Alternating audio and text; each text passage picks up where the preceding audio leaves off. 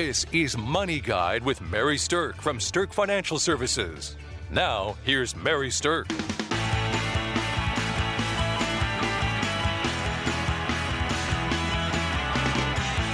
Welcome to Money Guide with Mary Sterk, and today we are talking about the truth about credit. With me today, I have certified financial planner Kelsey Banky. And Kelsey and I do a lot of work with educating people about how credit actually works and what are some good ways to actually improve and increase your credit score. So, welcome, Kelsey. Thanks, Mary. What's the number one thing that you would say that you think people need to understand about credit? The number one thing. Well, you need it.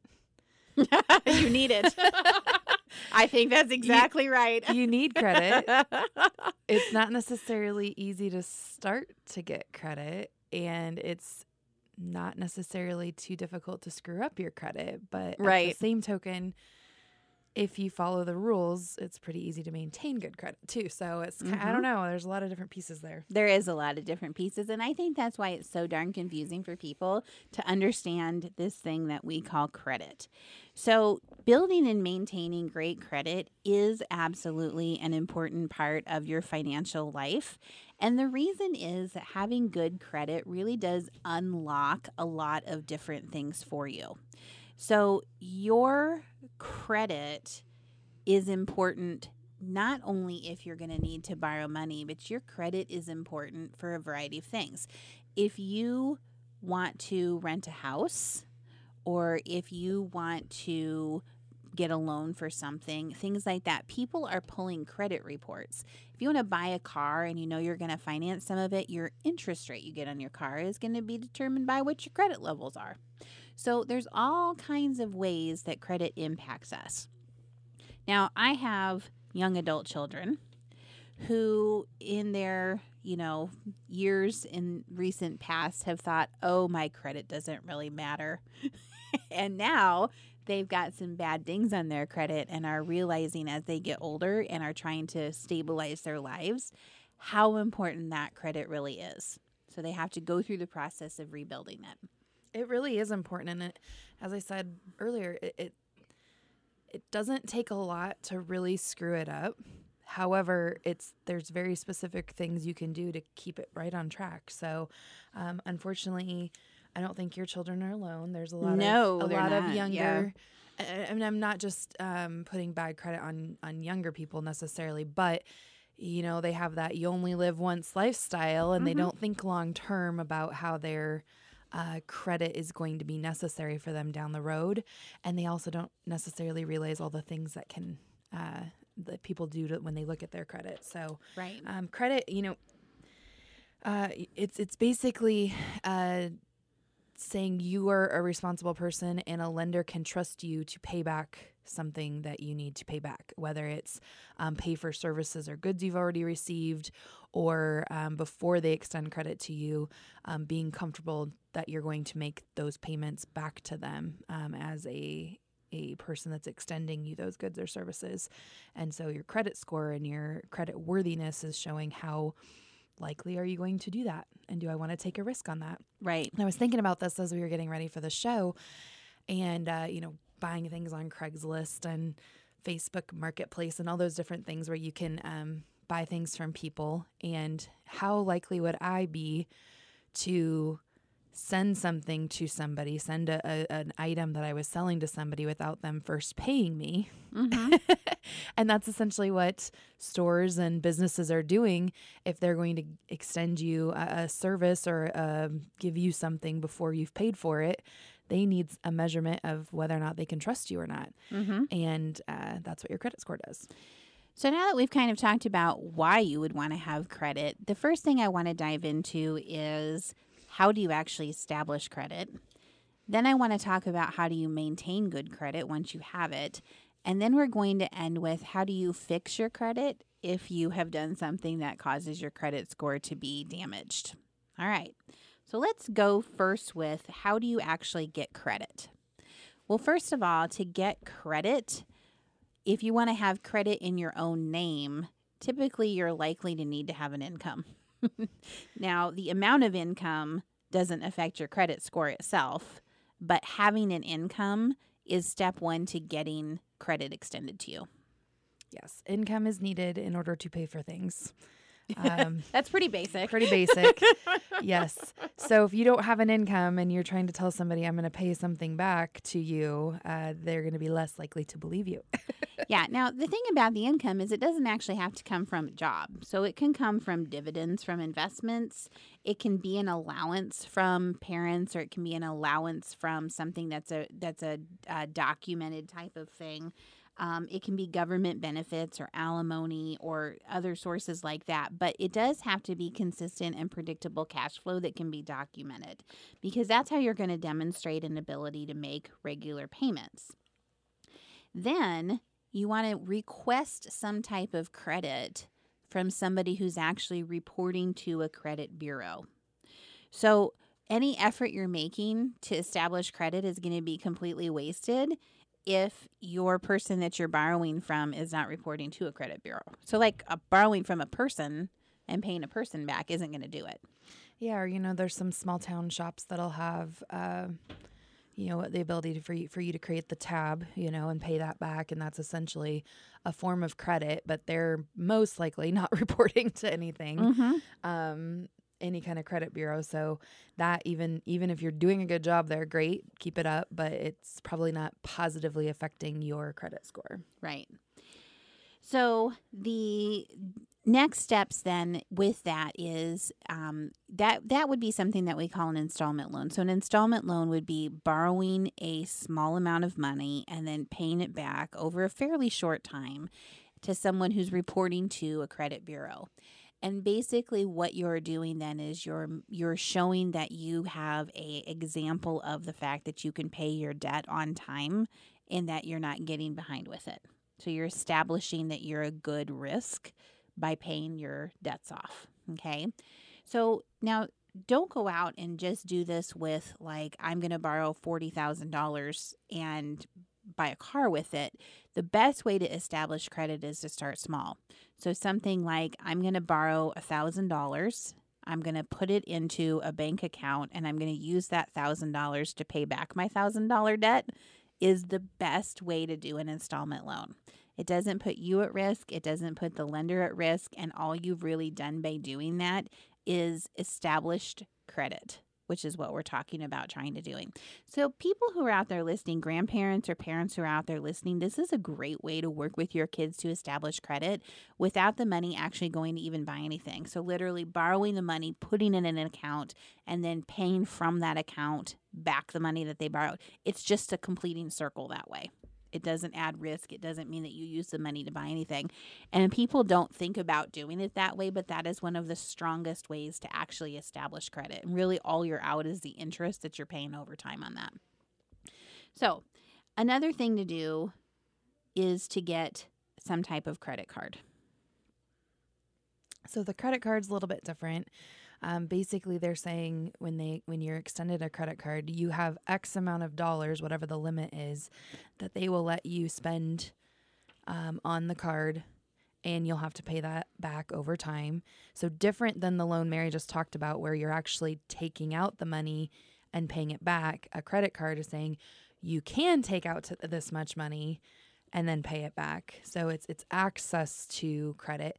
The thing about getting credit cards is you actually have to show payments that you're act- that you're using the credit responsibly. So getting a card and never ever charging anything to it is not going to do much for uh, building your credit score. They want to see that you can pay back credit with consistency, and if you never show that you're charging anything and paying it back, um, it's it's not going to be as effective. So this is one to be very very careful. So going back to parents and grandparents, you want to keep a close eye on this, and it might be wise to introduce this concept to your kids before they become vulnerable and unable to seek advice from you as easily, um, because credit cards are can be a slippery slope if not handled um, well. Right. Now, here's something that people don't always realize is that a lot of times, especially younger people, think that using a debit card is going to help build their credit. And the truth is that debit cards don't have anything to do with raising your credit or building your credit because your bank activity itself isn't listed on a credit report. So while your debit card and your credit card might look substantially similar, the truth is they they are totally different when it comes to credit itself. The debit card is just simply taking money out of a bank account where money already exists. And a credit card is the company is lending you the money and you're paying it back. So you can see why it's two totally different things. But make no mistake about it, utilizing a debit card does nothing to help build your credit. Another thing about credit cards that people um, are not necessarily aware of. And this works especially for parents of kids who are in that um, kind of time frame of trying to build credit. If you add your child as an authorized user on your credit card, then every time you make your payment, then it actually will show as a payment on their credit history too. So, authorized users. Now, you have to check with your credit card company and you have to make sure that they are doing it that way. But many of the credit card companies now will report on all authorized users every time credit is credit payments are made. This is the case for my first credit card. Okay. it goes back to when I was uh, between 13 and 14, and my, my parents added me as an authorized user. I was going on a trip to Europe um, with school and they wanted me to have it. Well, I had that card that early, and so my credit history goes, goes back, back, that far, which is kind of crazy. Mm-hmm. Um, but but absolutely true. Now it can hurt your kids' credit if you're not making your payments on time. So you could be you know, hurting the whole family um, if you yourself aren't making payments on time. But if you're really a responsible credit user yourself, it can be a good way to help your kids get a leg up in the credit world. Right. Now, that's a double edged sword. If you don't make your payment, you're also harming your child's credit. Mm-hmm. so keep that in mind if you're going to use that as a strategy. You don't want to do damage to your child's newly formed credit score, also.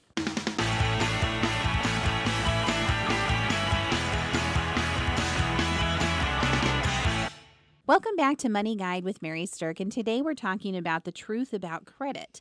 So, we've spent some time covering why you would want to have good credit and how to actually get started building your credit.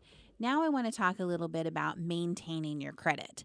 So, once you've done a good job with actually getting your credit score up to a good level, which, you know, there's varying um, ideas about what's a good level, but generally speaking, anything over 700 is considered to be a pretty good level. So, once you've gotten your score there, if you want to keep your score there, then there are some definite things you should be thinking about in order to do so. Gotta make payments. Yep, and make them on time. and, and, and not just on your credit, also on your bills. A lot of people don't realize that their credit score, if you fail to make a utility payment on time, um, all of those companies are reporting to the agencies that mm-hmm. do your credit score. So if you don't, you know, pay your light bill for 60 days, that's going to be a ding on your credit score. Um, but on the flip side, just making everything on time is a great way to keep it there. So, also credit utilization ratios. Um, if you are if you have a credit card for example that has let's say it has a $5000 limit and you're consistently charging up to that $5000 or you have a balance that high and you're making your regular payments, that can negatively impact you um, because you look like you're a bigger risk if you're you're using all the credit you have access to. Right. It means that you need that much credit to be able to live. That you're consistently living a lifestyle that's that much above your means. Yeah. So uh, you want to ch- make sure you're staying below a certain point. That point is you know there's different opinions somewhere between 10 and 30 percent most people are going to say if you want to um, keep a good credit utilization ratio you'll stay below that um, so sometimes people want to lower their their credit limits to you know show that they they need less credit but if you're in, in that example i just said where you have 5000 and you, let's say you only use a thousand each month lowering it down increases the percentage mm-hmm. of credit that you're using. So that may not be a wise move. Also, closing cards really quickly can swing down your credit utilization ratio to a point or swing it up, excuse me, to where you have a, a very high utilization ratio. So as as backwards as it may seem to close access to credit should help you because it means you don't need it anymore. Um, because of the different formulas in the system, it could negatively impact you. So don't do anything drastic when you're um, working on your credit. Right. So if you are going to close credit cards, then you'll want to close the newest ones first and also do it slowly and over time keeping in mind that whatever available credit you have, if you keep your utilization ratio, meaning you don't charge up more than at least 30% on any one card at any given time, and then you pay it off every month in full, that is the best way to maintain your credit. The other thing is that when you are trying to maintain your credit, you really want to check your credit score at least once a year. Now, people sometimes think that checking their credit score is going to hurt their credit, and that is a myth. When you check your own credit score, that kind of check is called a soft inquiry, and it does not hurt your credit score no matter how often you request it. Hard inquiries are made by lenders or credit card companies when you actually apply for a new account, and they do actually reduce your credit for a short term at least every time a hard inquiry is actually made. So don't be shy about getting your credit reports, but do not allow a lot of people to do the hard inquiries into your credit frequently because that can actually damage your credit score. You see this most often when people go car shopping. Mm-hmm. So mm-hmm. they're going to go check out a bunch of de- different dealerships, maybe because they don't know what they want. And then the salesperson comes out and says, Well, let's see what kind of rate we could get you. And you sign something, and then they go run your credit. Uh, that happening multiple times in a day or a week can pretty put a pretty good ding on your your credit score, mm-hmm. um, and and it, it's the perception. Uh, so let's say dealer number five sees that you've made four inquiries in the last uh, day, they might go, okay, did these people not extend them credit because there's something mm-hmm. that there's scary is going on? Um, or, you know, are they getting into a bad habit? What is the case? So you want to avoid that. So if you're out car shopping, don't let anybody pull your credit until you're ready to actually buy, um, because all those places that you had them pull your credit where you weren't going to buy just hurt you.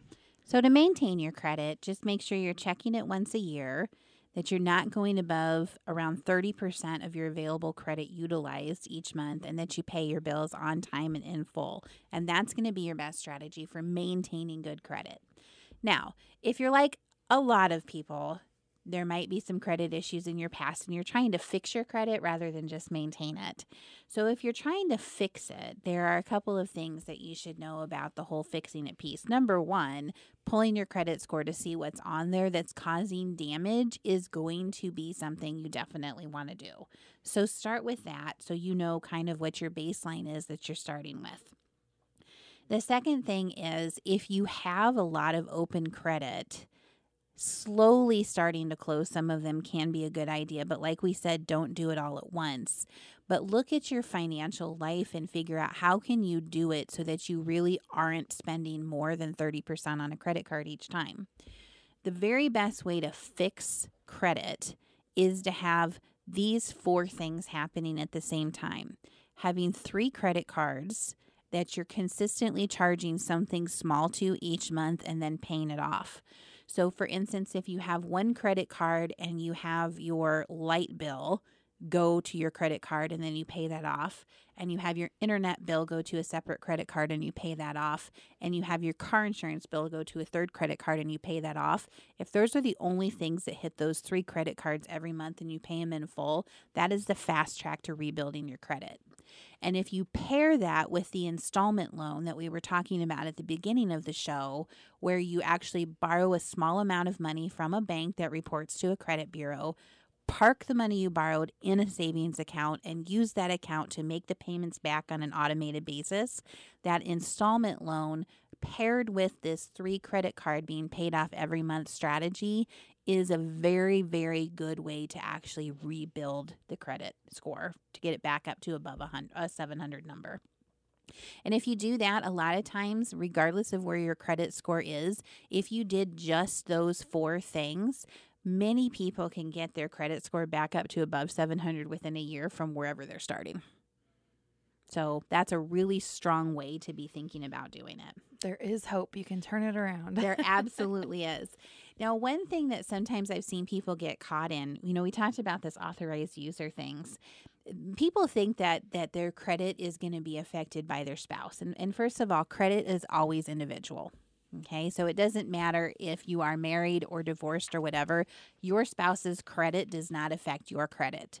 However, if you are an authorized user on a spouse's credit card account and they're not paying their bills, then that lack of bill paying and lack of timely bill paying is definitely going to bring down their credit. And because you're an authorized user, it brings down your credit. So, you do want to be aware of how your spouse is handling the finances connected to any credit account that has your name as an authorized user because it can either improve your credit or detract from your credit. And when we see people going through, especially contentious divorces, this issue comes up a lot. Yeah, it can get really messy really quick. So uh, pay attention to that if you happen to be dealing with that. Now, one of the things that people frequently ask us is you know, there's so many credit places out there, and how do I know what my actual credit score is? Like, I look at pull credit reports and I get different numbers from every one of them. You don't just have one credit score. So, all of the different main three credit bureaus have a little bit of a different formula, and not everybody reports to all three credit bureaus when you have debt. And so that's why your credit number is a little bit different. So, usually, when you're actually trying to borrow, then the companies will pull credit reports and they'll either do an average of the three or they'll use something called your FICO score, which is kind of like an average of multiple credit scores all put together and saying this is what the most likely credit score combined is. So be aware of how that affects you too. All right, so we have a, a, brochure about credit basics. So if you're someone who's interested in that, you can reach out to our office and request it. We'd be happy to email that to you. But we hope that taking you through this journey about how to actually create credit, how to maintain it, and how to rebuild it if you've gotten in some credit trouble has been helpful to you.